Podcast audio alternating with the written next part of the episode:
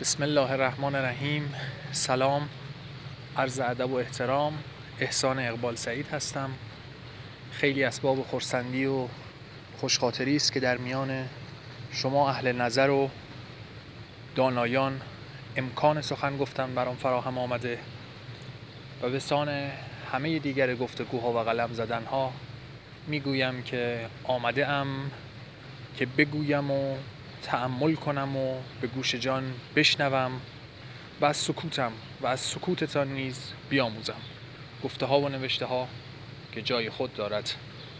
برای گفتن و گریختن نیامدم، برای گفتن و شنیدن اینجا هستم.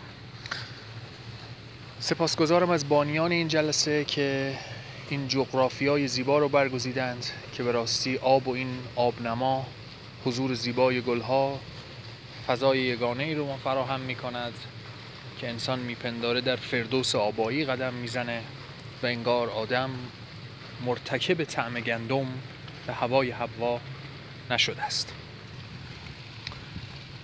امروز قرار است درباره فوتبال در ساحت سیاست و یا به طور کلی‌تر ورزش در ساحت سیاست سخن بگوییم و اینکه میان این دو مفهوم کدام پیوند وثیق است یا آستانه مفارقت. بگذار دست در کلام معصوم ببریم که قو علی خدمتک جوارحی و حکیم طوس: ز نیرو بود مرد را راستی، ز سستی کژی زاید و کاستی. این راستی که در نظر حکیم طوس ز نیرو که همان حاصل و آورده ورزش است حاصل می شود، دقیقاً کدام است؟ حکیم طوس راستی را در چه می بیند و کژی را در چه؟ ورزش برای انسان باستان با قوت بازو و زانو میانه داشت و رفع تظلم در جهان بی قانون، جهان سست قانون و انسان دلداده به جستن تمام حوائج و انسان آزمندی که از بریدن گلوی آن دیگری و به یغما بردن گوشواره در گوش دخترکی و شکستن دندان طلای مرده‌ای در گور هم ابا و پروایی نداشته است. پروردن تن یعنی نیرومندی و حفاظت از فتاده در برابر ایستاده. این ایستاده آن ایستاده‌ای نیست که کمر و قامت و همت و مردی و مردانگی و افسودن خشتی بر بنای گلین جهان و عرض آدم و عرض آدمیت افراشته. او کسی است که به ایلغار آمده، نه به تیمار آمده، تا بنیان و بنا را از بیخ درآورد و اتاق شخصی خیش رو و جواهر بسازد. پهلوان به میدان میاد، ورزشکار قهرمان است و پهلوان پیلتن است و رویینتن.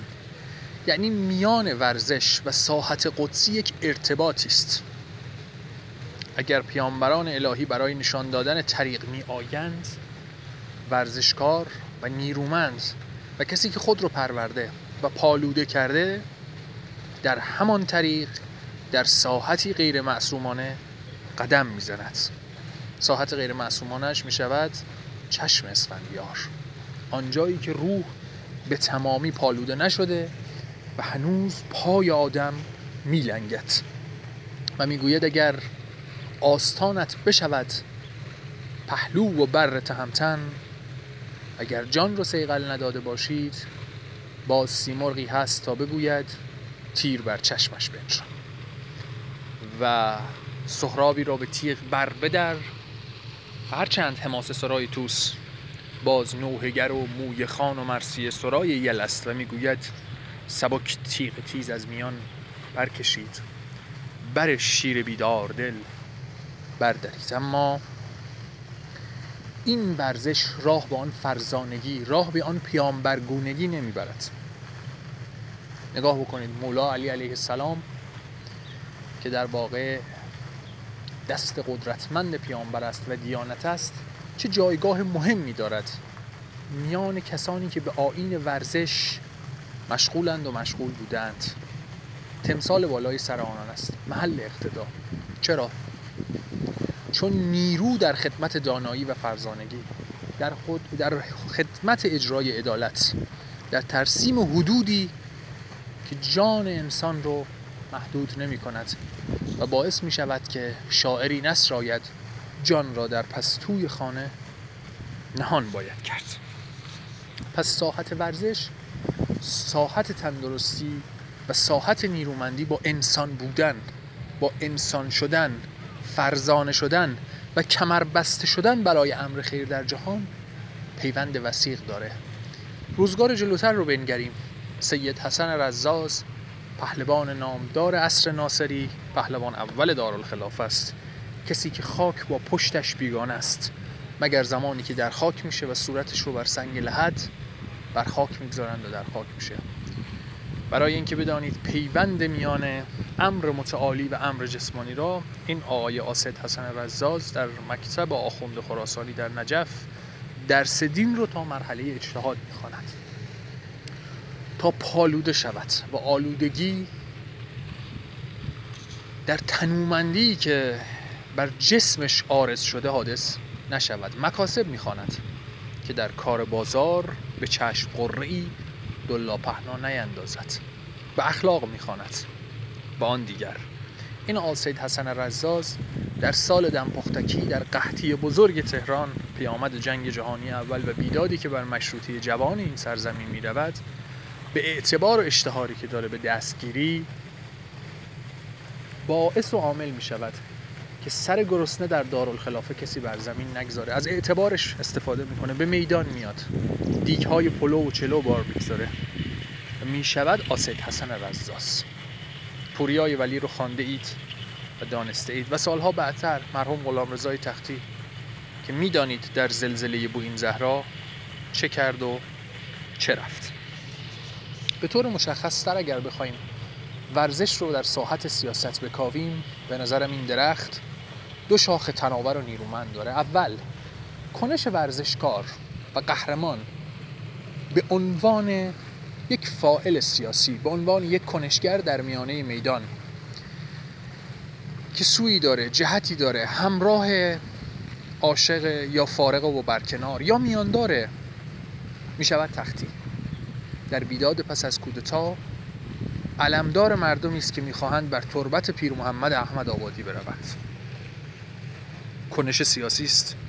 میشود پرویز قلیچخانی، عباس نایب آقا، کسانی که این آقای قلیچخانی میگویند کاملترین فوتبالیست تاریخ ما بوده، در اردوی تیم ملی شبنامه بر علیه پهلوی نوشت و کارش میرسد به اعتراف پیش تلویزیون و طلب بخشش از شاه کردن. شاخه دوم ذات ورزش است و اینکه یک مسابقه، یک نبرد چسان میتواند با زندگی و سیاست پهلو بزند و تأثیر بپذیرد و تأثیر هم و بیش از این.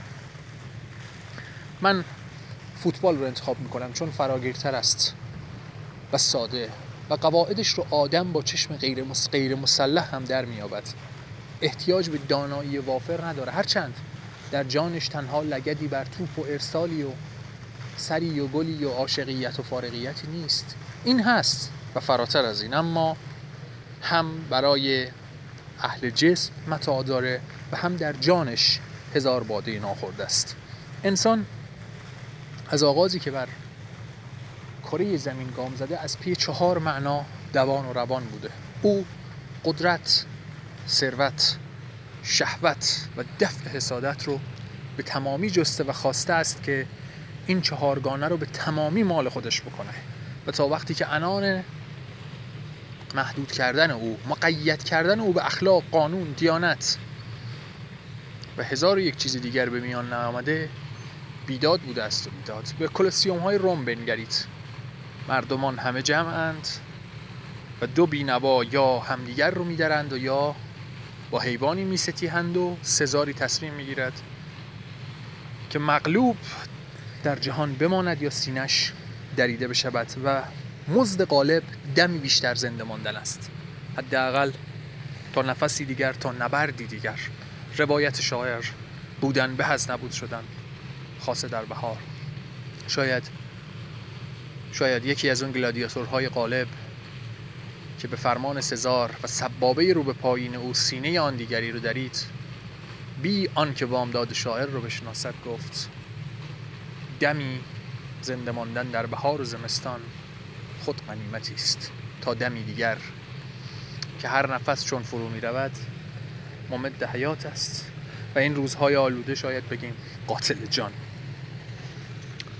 اما آن شکل شداد و غلاظ جستن آن چهارگانه امروز تلطیف شده.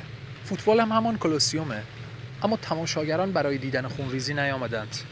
گلادیاتورهاش فوتبالیست ها هستند و عاقبت کسی نمیمیره. خونریزی ها به سرعت بند میاد، ضماد بر زخم ها نهاده میشه و در جایگاه رئیس فیفا و داور و ناظر هیچ کس قرار نیست کسی رو فرمان به قتل بده. عاملان و فاعلان پولهای درشت میگیرند. کسانی بغض‌های فروخورده رو در یک پیروزی ورزشی میبینند، وقتی تمام آنها و تمام شکست‌ها میشود در گل دست خدای آرماندو دیگو آرماندو مارادونا و دریبل‌های کم نظیرش که 5-6 بازیکن آرژانتینی رو در جام جهانی 86 در استادیوم آزتک پشت سر میگذاره و گل میزنه و انگار فقر رو، دیکتاتوری نظامی ویدلا رو، شکست در جنگ فالکلند یا مالویناس رو ملت میتونه برای دمانی فراموش بکنه، به دل بسپاره به ساقهای یک قهرمان، به کسی که انگار مثل هیچ کس نیست، به کسی که شلیکاش به هدف میخوره، هواپیماهاش با ضد هوایی انگلیسی ها ساقط نمیشه. اینجاست که یک ملت جان میگیره. اما از یاد نبریم فوتبال درمان هیچ کدام از اینها نیست و دمی و ساعتی پس از این شادی جهان همان جهان است و سنگ همان سنگ و میخ آهنینی که طبعش فرو رفتن در سنگ نیست. اگر بخوایم به ورزشکارهایی که با زندگی و سیاست و آنچه با آدم در ارتباط است نگاهی بکنیم، چه در ملک خودمان مرز پرگوهر و چه در اقصا و ابنای جهان، بسیارانی رو خواهیم دید، از دکتر سوکراتس برزیلی که همواره آرمان زخم‌های زماد ننهاده بشر رو داشت و پزشکی بود که با پاهاش جادوگری میکرد و شاعرانگی و از پی طبابتی رایگان بود تا آدم آرام بشود. بیاین برگردیم به جلوی دانشگاه تهران. اینجا بهمن ماه 1327، افتتاحیه دانشکده حقوق دانشگاه تهران.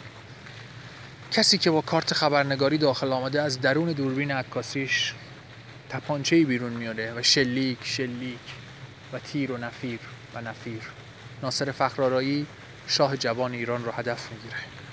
فخرآرایی فوتبالیست تیم آفتاب مشرق تهرانه. مرتضی احمدی روایتگر قصه های از یاد رفته تهران میگوید که چنان مدافع سفت و سختی بوده که میگفت یا مهاجم رد نمیشود یا پایش رو قلم میکنم. میگوید یک بار فخرآرایی رو چنان زدم که دیگر مهاجمان تیم ما راه آهن رو نزنه. این آقای فخرآرایی همبازی ارتشبد خاتم بود در آن تیم. سرنوشت ها رو بنگرید. یکی از میدان فوتبال خاتم میشه، میرود تا همون کسی است این آقای خاتم که هواپیمای شاه رو در کودتای نافرجام 25 مرداد تا بغداد هدایت میکنه و ازدواج با فاطمه پهلوی، خواهر ناتنی شاه، رو سله میستاند. می آید و در یک کایت سواری به کوه میخوره و تمام. نمیدانیم او شوت آخر رو به دروازه زده بود یا نه. و ناصر فخرآرایی همانجا توسط سران ارتش و نظامیان حاضر در صحنه بیجان میشه و تمام. یک فوتبالیست میخواست شاه رو بکشه. عرض کردم از قلیچ و نایب آقا و تمنیات چپگرایانه در میان فوتبالیست های آن دهه بسیار گفتم. از سوی دیگرش هم بشنوید. از ناصر خاکسار بگم، دروازبانی که به سبب تشرعش و عامل بودنش و شنودن سخنرانی های دکتر شریعتی در حسینیه ارشاد به شیخ ناصر معروف بود. گلر محجوبی که جان میداد تا توپ نرود، اما نمازش بین دو نیمه ترک نمیشد. اینها اکت های سیاسی است که یک ورزشکار دارد و با استفاده از اشتهاری که در میدان به دست آورده، این اشتهار به آن سبب رنگ و بوی تقدس میگیرد که عرض کردم ورزش انگار رد پایی در امر قدسی داره، در ایستادن، در نگذاشتن که جانی بیهوده ستانده شود، به بازوی ستبری که حائل می شود تا نگاه نامحرمی به در خانه نیفتد. این از مولا علی تا پوریای ولی ادامه پیدا می کند تا همین روزگار اکنون، تا همین سالها و تا سالهای بعد. اما اگر بخواهیم مسابقه رو آنگونه که گفتم میدان جدال ببینیم، خیلی اوقات پرده ها بیش از آنچه که باید بالا می رود و آدم گمان می کند که تمام رنج ها، فروخوردگی ها، فتادگی ها رو می شود در نبرد 11 تن که گلادیاتور نیستند و اتفاقا عضلاتشون میلیاردها می ارزد جبران کرد و فارغ از همه چیز و همه کس شد. تیم فوتبال لیورنو رو در ایتالیا اگر نگاهی بکنید، تا همین امروز پیراهن سرخ میپوشه، همبسته چگوارا و کاستروست و در مناسبت هایی که با جنبش جهانی چپ میانه و ارتباط داره پرچم هایی رو میآویزن و گلزنانشون هنوز افه های چپی رو در حقیقت به تمامی به نمایش میگذاره. الکساندر لوکارلی کاپیتان این تیم رو که البته الان دوران بازنشستگیش رو میگذارن، اگر دنبال بکنید شادی های پس از گلش رو میبینید که این به تمامی وجود دارد و ورزش غیر سیاسی اساساً و عملاً بی‌معناست، چون سیاست در تمام ساحات زندگی جاری است. اگر سیاست رو تفسیر تقلیل گرایانه کنیم، آری فوتبال یک ورزش است، تئاتر مشتی آدمند بر صحنه و سینما بنگاه رویا فروشی. اما رویا فروختن هم با ساحت انسان رابطه دارد و فوتبال هم رویا میفروشه، با آدم رو در یک پیروزی شریک میکنه، آدم رو اسیر یک هویت جمعی میکنه که میتونه برای دمانی انسانی که از تقسیم عادلانه ثروت، قدرت، شهوت و حسادت و اطفاء حسادت برخوردار نیست آرام بشه، تسکینی پیدا بکنه. به قدر همان شعر سهراب که آب رو گل نکنیم، دست درویشی شاید نان خشکیده فرو برده در آب. شاید فوتبال همان نان خشکیده فرو برده در آبه که آدم گمان میکنه میتواند آدمیان رو برای سالهای سال شکم سیر و سیراب کنه، اما هاشا و کلا. برای نقطه اول گمان میکنم که به قدر کفایت سخن کردم و بیش و پیش از اینم هست، اما اکنون ذهن کمی سنگین است و یاری کامل و وافی نمی کند. دلم می خواهد بشنویم و با همین توپ رو با تیکی تاکای اسپانیایی به دروازه حقیقت برسانیم، یا از طی این مسیر و طریق حظ وافری ببریم. سپاسگزارم که شنیدید، تأمل کردید و این تأمل و همراهی شما رو میگذارم به حرمت سخن در دهان آفرین که خود رو صاحب سخن نمیدانم، حامل سخنی میدانم که او در کامم و در کلامم نهاده است و دعاگوی این مطلبم که بر جان شما بنشیند و اگر چنین باشد ثناگوی پروردگارم. سپاسگزارم. خدا نگهدار.